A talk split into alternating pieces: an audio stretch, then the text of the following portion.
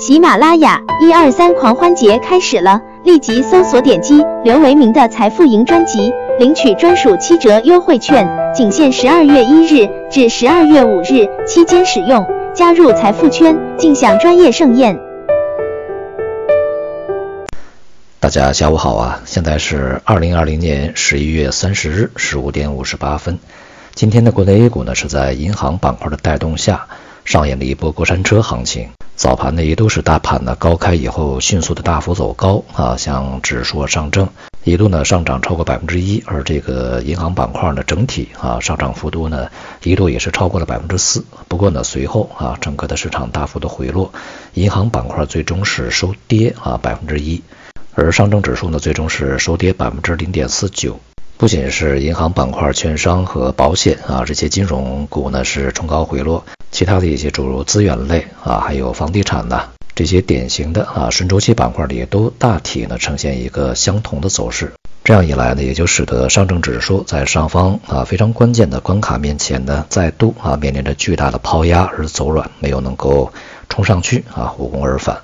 同时呢，也就使得这些顺周期板块啊在年末走出一波跨年度行情啊，市场普遍预期的这种概率呢被又一次降低。也就使得呢，我们在近一段时间啊，在社群里面反复强调的啊，顺周期板块，尤其是银行啊、资源类、地产这些股票呢，非常有可能会出现大幅上冲以后的迅速的回落。因此呢，参与者应该是随时准备离场啊。这样的一个预期呢，被初步的验证。那么，如果接下来啊，整个顺周期的相关板块呢，没有办法重整旗鼓，再度冲关，那么恐怕呢，一个比较深度的调整就会展开。这其中啊，最大的问题在于顺周期这个逻辑，我们在之前也讲过哈，它其中的存在了一些问题。前期呢，我们主要是说过这个顺周期它本身呢有一个需求结构变化啊，所导致的一个顺周期行业在当前的发展与以往的历史不同啊，这么一个原因。而另外一个非常重要的原因在于啊，市场关于顺周期的逻辑呢，里面有一个非常重要的必要条件啊，就是宽松的货币政策。宽货币啊，这样一个前景之下的一个顺周期，但是现在的问题在于啊，中国的货币政策呢，显然不是在继续宽松的，而是无论呢货币和财政的都是边际收紧的。目前的进程呢是逐步回归正常化，而前期呢一些刺激的救助的啊稳定措施呢在逐步的退出，当然是一个有序状态啊，不是一下子断崖式退出。这样一来呢，就使得啊在顺周期这个逻辑里面的一个重要的支撑一条腿呀就丧失掉了。当然呢，也有说这个外部的宽松货币政策以及财政政策呢，会补充我们内部的政策退出啊所留下的空间。这样的想法呢，有一点一厢情愿啊。对于水而言啊，它只有附近的干燥土地啊吸收完了以后才会外溢。如果呢外部啊所放出来的水呢越来越少啊，当地的这个干燥土地它本身吸收还不够的话，它又没有办法去产生外溢效应。再加上接下来的时间里面呢，像资源类的啊这种这个顺周期的资产呢，它的需求啊恐怕也会进入到一个淡季的时间里面来，所以呢顺周期这个逻辑啊啊想要讲下去呢还不是那么特别容易的，至少当前的市场状态呢符合我们先前的预期啊，接下来呢我们要谨防在股票市场里面的顺周期这些行业和板块与。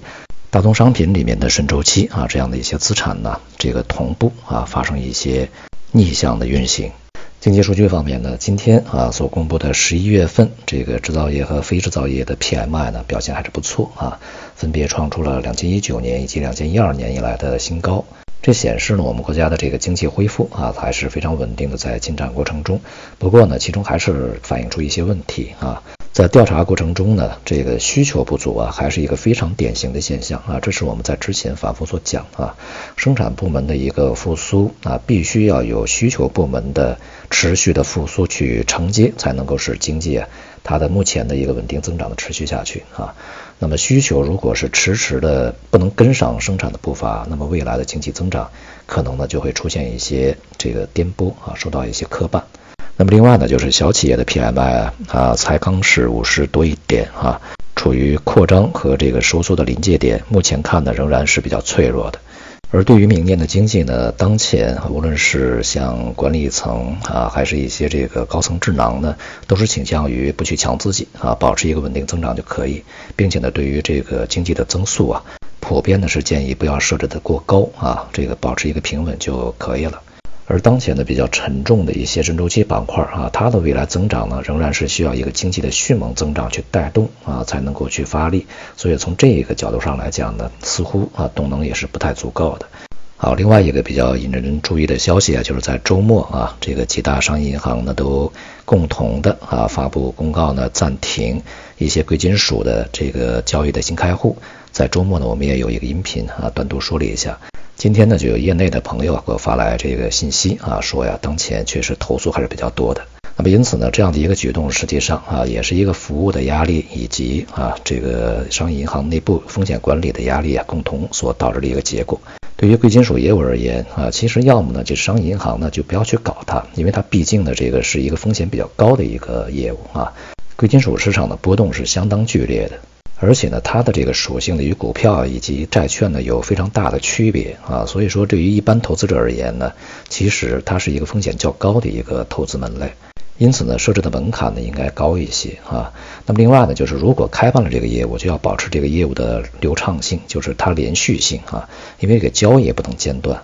那么如果是因为市场波动剧烈啊，就暂停业务；那么市场波动轻微的时候就开放业务，这样的话也就太疲劳了，而且也太不连贯。因此呢，还是要以这个业务的本身开办的准入以及投资者准入啊这样的一个的先决条件的设立啊，来去从根本上啊解决这个问题，而不是太过随意的啊这个推出一些临时性的措施。而对于这个黄金、白银这些贵金属啊价格走势呢，在当前以及未来的相当长的时间里面啊，它们主要与市场的这个基准收益率有关系。一方面啊，不会像先前呀非常多的这种市场声音呢啊，还有一些营销啊这些机构啊所宣称的那么强啊，但是同时啊，它也不会在呃一段时间里面吧，像大家恐惧的那么弱啊，在未来的相当一段时间啊，预计呢会在一个比较大的区间里面进行上落。关于贵金属啊当前的一个运行啊，它的态势呢与我们之前的预期也是相吻合的，延续之前的这个整体操作思路就可以。从外部市场而言呢，我们可以看到一个非常典型的迹象啊，就是我们的 A 股啊，始终还是保持着与外部市场啊非常紧密的相关性。而外部市场呢，在近一段时间，这个它的上冲动能啊，显然已经变得比较弱了一些啊。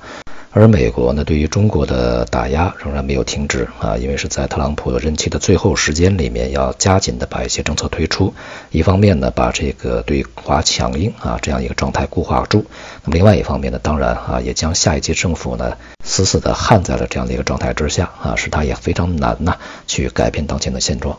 而新的一届政府上来以后呢，对华的一些政策似乎看起来也并不是特别美好啊。拜登团队呢，现在还没有说什么啊。不过欧盟呢，已经开始啊，向这个美国的下一届政府呢，发出了信号啊，也就是欧盟啊，倡议要形成一个后特朗普时代的紧密的联盟啊，恢复他们之间的关系，然后呢，共同对抗中国。这种结果呢，显然啊，是在我们的预期之中啊。不过如此直白的表达这样的一个想法啊，然后去确立这么一个关系呢，还是让人稍稍感到惊讶的。所以呢，前途是光明的啊，道路呢仍然是曲折的。对于我们比较现实的 A 股而言呢，它现在啊仍然面临的是一个非常客观的问题，就是箱体的上档啊迟迟无法突破，而顺周期呢是它突破上档压力的唯一的啊一个希望所在。那么如果这些板块熄火，那么将导致整个大盘的一个跨年行情的失落啊。其实呢，我们的眼光可以放得更远一点啊，把这个跨年行情呢，来去向更远的周期呢去延伸一下，对于未来整个经济周期的运行啊，再重新的啊这个仔细的审视一下。好，今天就到这里，谢谢大家。